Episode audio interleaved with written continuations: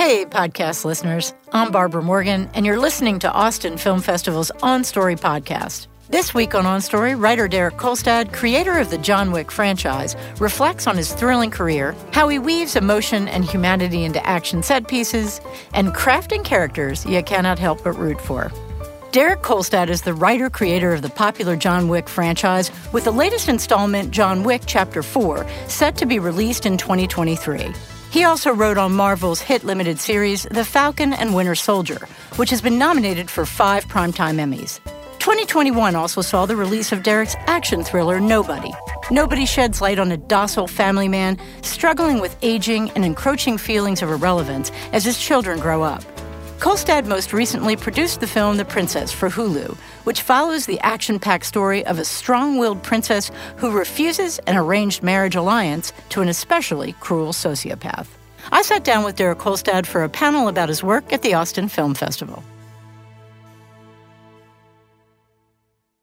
I pulled out my copy of Scorn, which was the original title for John Wick. Uh, he said it wasn't that long ago that he wrote it, and it feels like John Wick's been around for a really long time, so that kind of surprised me. So, what was the journey to get that script to production? Well, you know, I, I came came out to LA probably 99, 2000 from the Midwest, you know, because of John Wick, I was a 15 year overnight success. Um, at the time of John Wick, I had optioned this screenplay called Acolyte. I was originally called Simple Man, and it was making all the rounds. Sonia and I, and my wife, on Friday nights, it was make pizza, have rum and coke, watch bad movies, and have a good time. And we watched two movies that weren't necessarily bad, but it was, you know, they were both revenge thrillers, and it was just like, oh, I've never done a revenge thriller. And so I couldn't sleep that night. And because the first thing that came to my head was the Continental, of all places, because I, I, grew up loving those old East German, West German spy movies. And whenever they were in Switzerland, they're like, oh, hey, you want to grab a drink? And then they left and then they tried to kill each other, you know? and then the idea of the dog, we had seen that in various iterations in Westerns where it's like, you killed my horse, you stole this, stole that.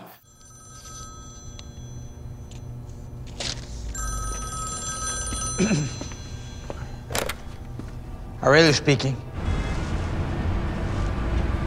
I heard you struck my son. Yes, sir, I did. And may I ask why? Yeah, well, because he stole John Wick's car, sir, and uh, killed his dog.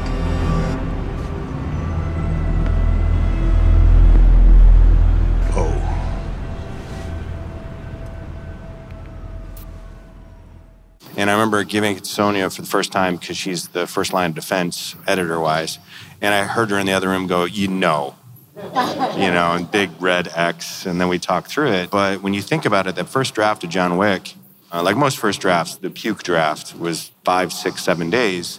And then I turned it into the reps in January. I did their notes to the end of February. There was a little bit of a bidding war, but my agent at the time, Charlie Ferraro, awesome dude, he said, We've got some massive numbers out there, but to be honest, we should make it with Thunder Road because they want to make it now. And so I met with Thunder Road. We did their draft into March. We went out to directors, and directors were all saying it should be his whole family. They should slaughter John's whole family. And it was like, it's not the point, you know? and then on a Friday, I had a call and they're like, look, we got the weirdest thing. Like Keanu Reeves called us. He's heard about the script. He wants to read it. Are you around? I'm like, cool. He's like, I'll just get ready. You not like less than an hour later, they're like, what are you doing? and so I lived in Pasadena at the time and drove over to his house in the hills. You know, it, it's not too ostentatious. It is very, very much Hollywood elite. But I walk in the front door and Keanu is surprisingly tall. Most actors are not. And uh, he's about my, he's my height. And it's like, Derek Kolstad. And he and I worked every weekend. You know how in kindergarten you always refer to everyone as both first and last names? That's uh-huh. kind of what he would do. And we worked on it for two months. And then he looked at me and he said, I think I'm, I'm going to do it. And I'm like, oh, I thought you were. But, um, and then when you think about it, we shot in November. So I started writing it in January. I sold it in February, shot in November. And this is where like a little emotional right now. All these pictures came up my phone. The premiere for John Wick was seven years ago today. Oh wow! Yeah, so it was pretty cool. Well, so that really is a Cinderella story. Oh, I, I know full well. I want to talk a little bit about the craft of it and what makes it such already, you know, an iconic action film. And just in an interesting way of crafting it, just how you, which you also did with Nobody, which is how you opened it the moment you open the script and then you sandwich it at the close. And in that one, you just have no idea what's just happened here. And then you go backwards and build the world for us, right? Because of John Wick, and to be honest, because of John Wick 2 and then especially 3, when they were like, oh, you made a franchise. The first one, the reaction was a little bit like, loved it, flash in the pan. Second one was like, oh, well, okay. And then third one, like, all right, right? Bob Odenkirk, who's not an action guy, and I'm talking from an audience member, like he doesn't watch action movies, but he and his wife caught John Wick on the road and called my reps the next day saying, can Derek come in and, and talk? I want to do that. Because a lot of actors, when you think about it, want to be Indiana Jones or James Bond or, you know, Laura Croft or all these action stars. And I had a dream the night before, and I told Sonia in the morning, and she's like, oh, you got to start with that. And so I go over to Bob's uh, offices and I sit down, and I was like, okay, so this is the dream I had last night. You're sitting at the table, you're beating, you're wearing aviator glasses, they're broken, your ear is cut and kind of hanging, you got a missing tooth, and the song Buy Me a Ticket on an Airplane begins to play, and it's deafening, but it's own in your head. and you reach into your jacket and you bring out a pack of cigarettes. And as you do that, you realize these two fingers are detached, like just hanging down. So you take the little band off and you tighten together, you light a cigarette, you've got a, a lighter with a bullet in it, and then you reach in your pocket, you bring out a can of tuna, and the other one, little uh, kitten, and then you lean back. And uh, as the song ends, because it's a notoriously short song, someone off screen says, Who the f- are you? Me? Um. Smash cut to the title, Nobody. And there's this there's silence in the room, and he goes, You're hired. and and he, of course he's like, well, Where do you go from here? I was like, I don't know, no idea, you know. But that's the impetus for that, and, and it, in many respects, it's a love letter to the Bond movies. Well, so one of the things I think is interesting about both John Wick and Hutch Mansell is that they're um, they definitely have psychopathic tendencies. But, you know, they're doing terrible things. You know, they both don't have control over themselves entirely. So, what is it that makes us like them? Well, it's weird because, you know, a lot of the, what's been said in the first John Wick, you know, like he's the devil, he's Baba Yaga. He once was an associate of ours. We called him Baba Yaga. Boogeyman? Well, John wasn't exactly the boogeyman.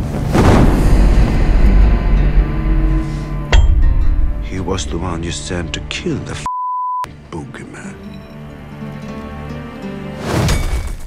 He's very much like when you think of Clint Eastwood from Unforgiven, you know, that, that scene at the end where he's like, I've killed women and children. And, you know, he does that thing. You're like, oh, this isn't a hero or an anti hero. This is a bad guy. Just put on the wrong hat, you know? And I think for John Wick, it was looking at the rules of noir. If I'm in the life and you're outside of it, especially in the movies of the 20s and 30s, you know, James, you know, Jimmy Cagney and all that, and Bogart and stuff. If you're a priest and you're a good priest, I give you as much money as I can. Like if the orphanage is running down, I do a fundraiser. But if you're in the life, I'm hard on you, you know? And I think it's a lot of that. In, in particular with Nobody, the montage, like you set up, he's nobody. But then it's, to me, the montage that says everything about the guy.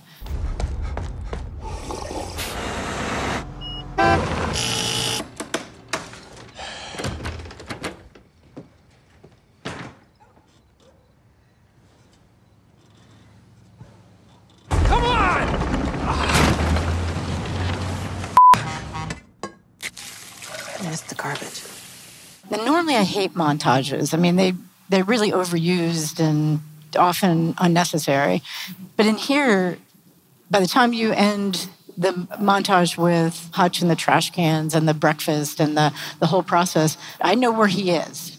So, you know, what's, what was the thought about creating it that way rather than giving us a little bit more information about who Hutch is?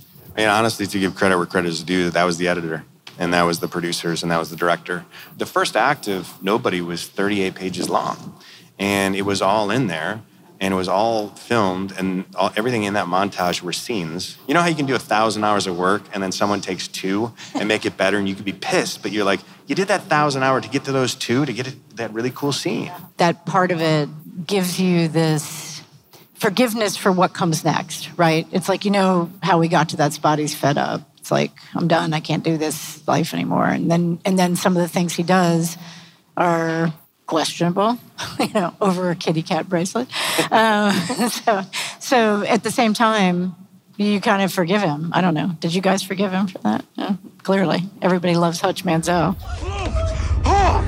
I speak, you listen. You know why I'm here. Because I'm a good man. I'm a family man. Most of all, I'm a man who did not deserve your gun in his face. Now, the watch.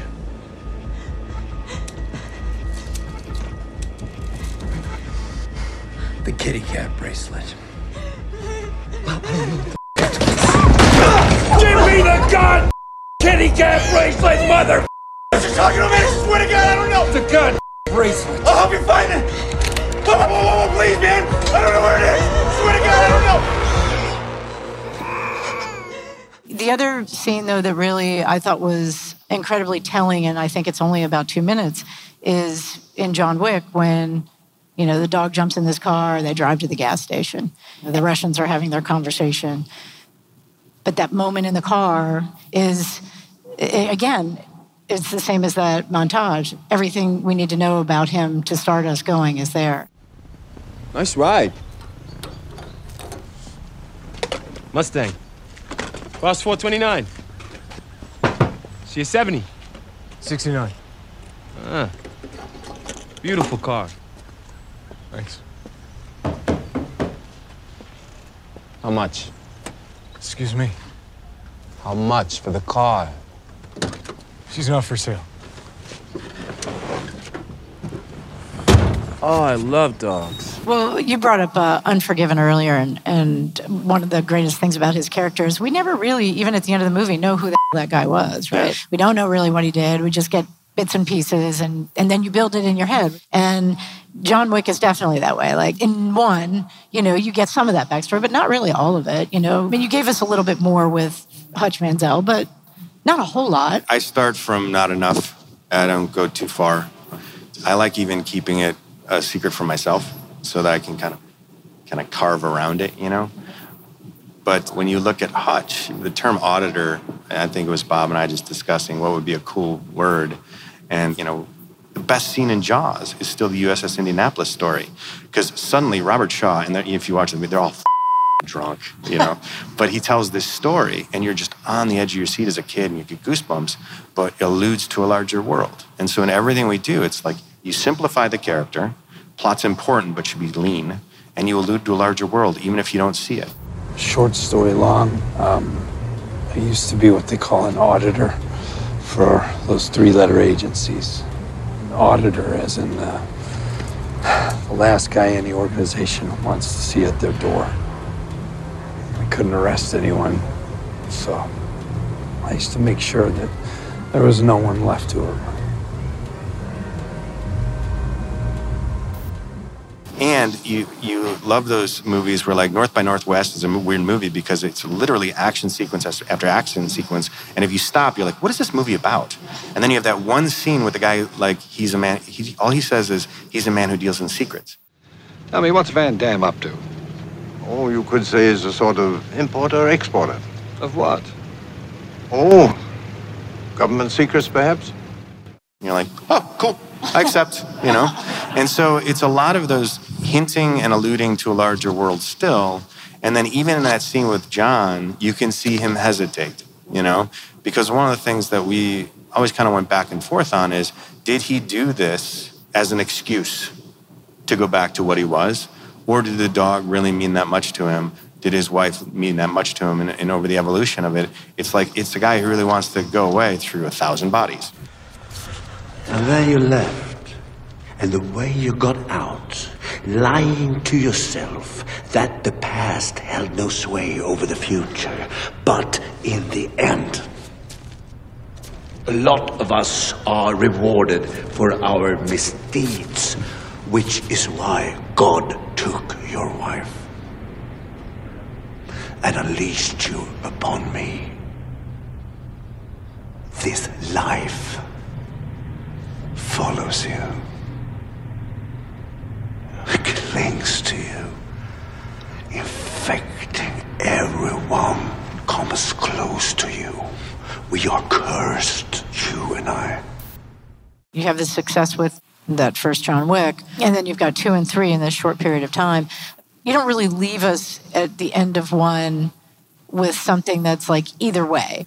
You know, in the crafting of that first one, what do you break down and keep to look at how you're going to create those worlds again in two and three? I mean, to me, two and three are very different. Well, you know, one of the things about working with Chad is, in myself, and why we're a yin and yang in this capacity is he tends to go super dark, and I tend to go a little bit lighter, and so it's. But we both respect that, which has been good.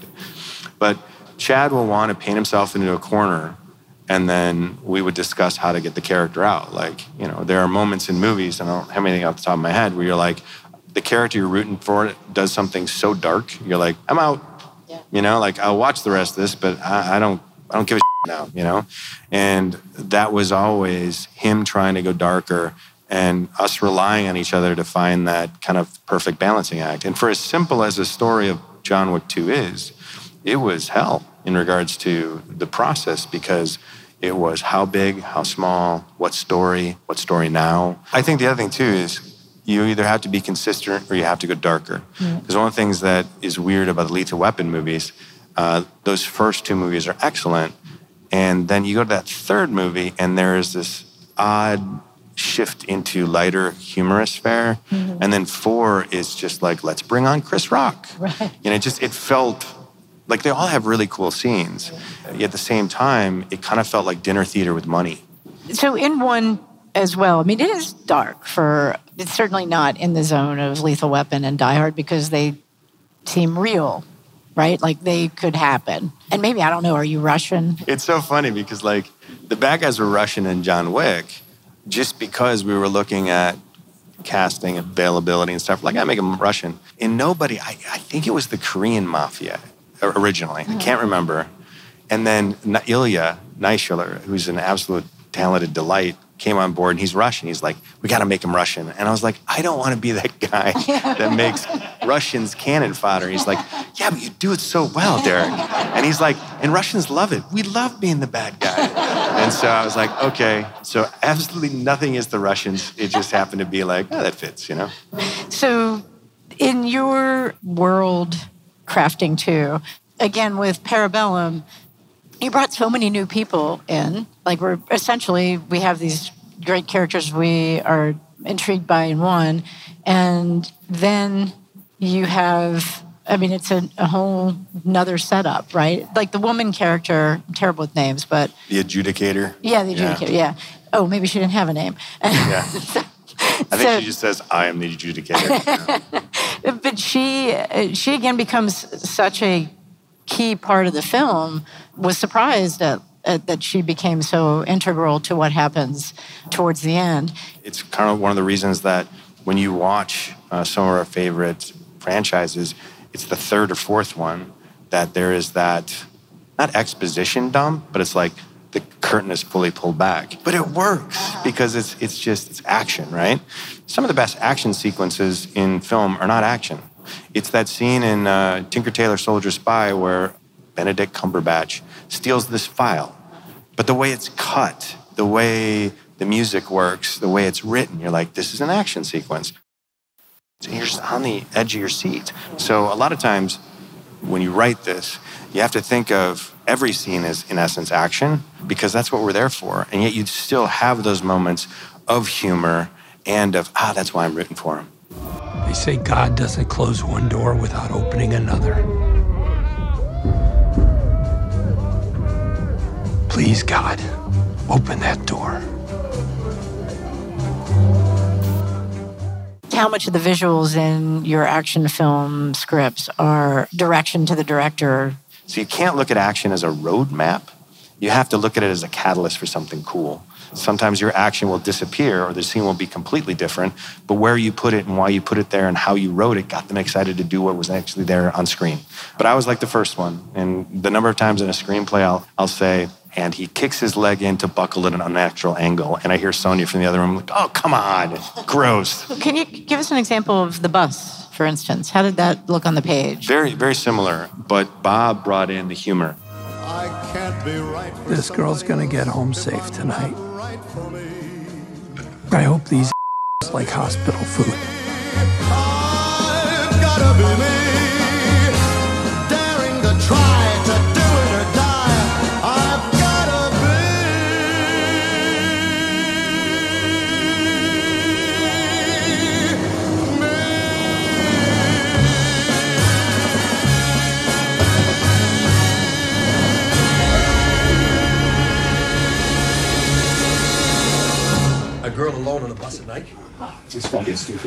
Stupid. Hey, right? Guys, guys. What are you still doing here, old man?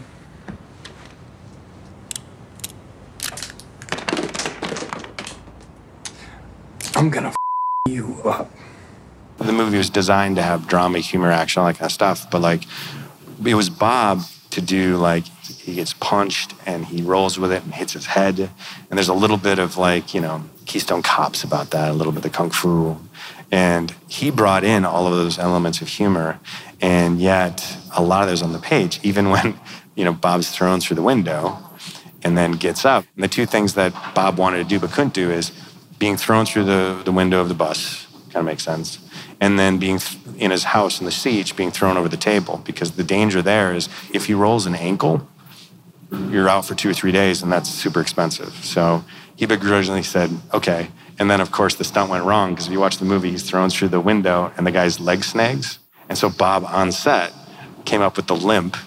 And then to the bus driver, who was really kind of like, what's going on? But then when he walks inside, I still love the, the one guy going, oh, come on. so a lot of that's in the script, even up to the point where the whole time he's not killing them until he lands that quote unquote killing blow on the guy and then pauses, grabs the knife and the straw. That was all there, you know?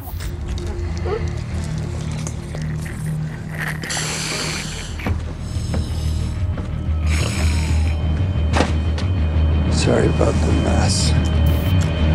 You're still involved in John Wick's life. Not really. you Not really? I mean, I mean, I'm a non-writing EP. I mean, you're not writing the script for the next no. one? No, because you know, at a certain point, you know, these, these things become bigger than you. You don't want to be that guy who's like, hold up for me, or like, I never want to have anything. But dude, it got me my career. It's my grandfather's name, uh, and just all of those things. You just you root for it, and it isn't a matter of being cynical and saying, "Wow, writers are disposable or expendable." It's just recognizing the world for what it is, and also saying, "Dude, I get to do that again. I get to world build again." On Story is brought to you in part by the Alice Kleberg Reynolds Foundation, a Texas family providing innovative funding since 1979. Underwriting is also provided by Final Draft, industry standard screenwriting software. Find out more information about Final Draft at finaldraft.com. On Story is also brought to you by the Bogle Family Vineyards, sixth generation farmers and third generation winemakers based in Clarksburg, California. Makers of sustainably grown wines that are a reflection of their family values since 1968. This project is supported in part by the Cultural Arts Division of the City of Austin Economic Development Department, the Texas Commission on the Arts, and the National Endowment for the Arts on the web at arts.gov. The show is produced by myself, Barbara Morgan. Our associate producers are Jamal Knox, Olivia Crouch, and Colin Heyer. Editing help from Travis Neely and Travis Kennedy Sound. Music is by Brian Ramos. Production assistance comes from the Sound Lab Inc., Travis Kennedy Sound, and KUT 90.5 in Austin. Go to austinfilmfestival.com to find out more about Austin Film Festival and conference each October. Until next time, I'm Barbara Morgan, and this has been Austin Film Festival's On Story.